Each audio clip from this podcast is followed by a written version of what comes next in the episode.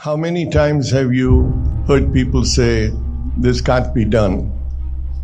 It's your job to remove those myths and to get things done. Do not grow with a view that something can't be done and so should not be done. Learn and listen because your whole world is going to be learning and listening. Your success is going to be your humility, in many ways, we have been critical of and saddened by what has or has not happened in our country. To a great extent, this has been a function of we can't do this, or it can't be done, or vested interests saying it shouldn't be done. Ethical practices being thrown to the wind and subjective issues being brought to the table. You, in the years ahead are going to be leaders of this country and shaping the destiny of this country. There will be thousands of occasions when you have to make difficult decisions. You need to ask yourself if you are doing the right thing and take the decision that's the right thing, however difficult or unpopular that may be. Do not grow with a view that something can't be done and so should not be done. Let me just take a minute and you look at the world around you. Is the, are the great successes the large companies of this world, and there are many and many successful companies? Or are they the companies that took chances, where individuals started in garages, where ideas were born? Where did Microsoft, where did Apple, where did Amazon, where did Google, where did Facebook come from? They came from ideas that people felt something could be done and that they could make a difference. Your real learning starts now as you go into the real world. Let me just say that in India, the most fascinating period of time that I've had is in the automotive area. It has more excitement than any other business I've been involved in.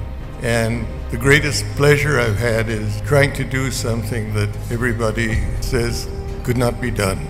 I'll just share perhaps a, a moment in time which I will always cherish. I decided that India could produce its own car. Everybody, my friends overseas in the automobile business, said that this couldn't be done. We had to go through a collaboration to get know how, get technology. But we undertook to produce this car. It was called the Indica, and we produced it in India, totally of Indian content.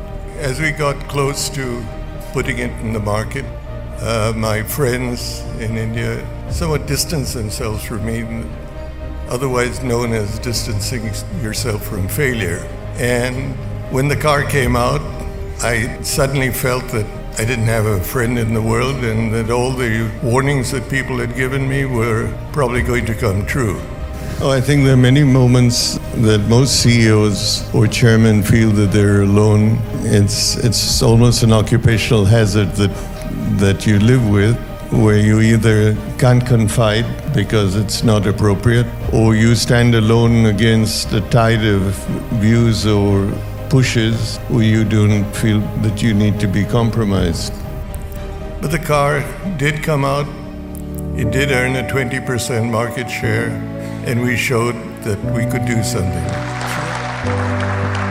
Throughout, I think Mr. J.R.D. Tata, who was my predecessor, played a very important role in being a mentor to me the day he handed over to me, which is a little bit surprising, I was terrified because he was staying on in the office and, and I thought he would continue to run the group from where he was. I was truly terrified. I, I thought this was going to be a hypocritical handover.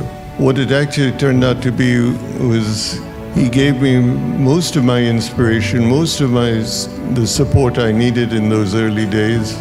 Most of the advice that I received came from him, and I don't know what would have happened in those first two or three years while he was there had he not been there. So, yes, he was probably my greatest inspiration and greatest role model that, that I had, and I was very lucky to have him. My, my first few years in, as chairman was committed and dedicated to changing the culture in, in the company. I inherited a board, for example, that must have been have an average age of 85. We had a few directors who were participating. Several of them had to be helped into the boardroom because they could no longer walk freely. Some of them came and sat down and fell asleep. Others didn't hear too well. But when it came to making changes, they all woke up and ensured that no change took place. So the first four or five years were spent in trying to figure out how to graciously ease them out of the company. I'm pleased to say that most of them followed a trend of if you made them an offer that was attractive enough, they, they agreed to move. And then five years later, one could sit down and try to create a new, a new culture, a company that, a group that was more customer oriented and attempted to be more nimble footed than it had been in the past. It becomes the job of the CEO to inspire the people and communicate with them and, and deal with them in a manner that, that they understand. Uh, how well you do it or how poorly you do it you find out after the event. And finally, as you go into the real world, your real learning starts now. So as you go out into this world, I would hope that you, A, would look at being ethical and holding the value systems which you want this country to have. If you think you cannot make a difference, I'd say you very well can make a difference if you so desire. That you uh, are humble as you look forward. If you, if you speak or sit next to a Nobel laureate, he never tells you that he won a Nobel Prize.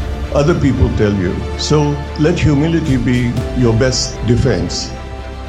Think of yourself as being one of the more fortunate people in, in this world, and that there are millions who are less fortunate. Don't ever forget that because you always need to take a view that you have had the privilege of a good education. You need to get, give back to society some of the learning you have done to do something for your country and for society. Don't ever forget that because you need to look at your life as one where you can make a difference.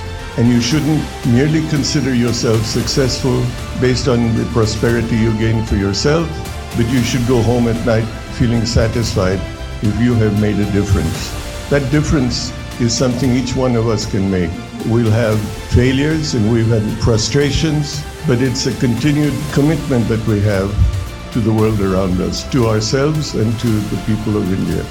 So I wish you well, and I am very envious of you coming out into the India of today and tomorrow, which is going to be a great country uh, it's a great pleasure and a great privilege to be here this evening. A little overwhelming, if I might say so. And I'm overwhelmed. Play your role, and hopefully, many of you will be leaders in the, in the India of tomorrow. Congratulations again.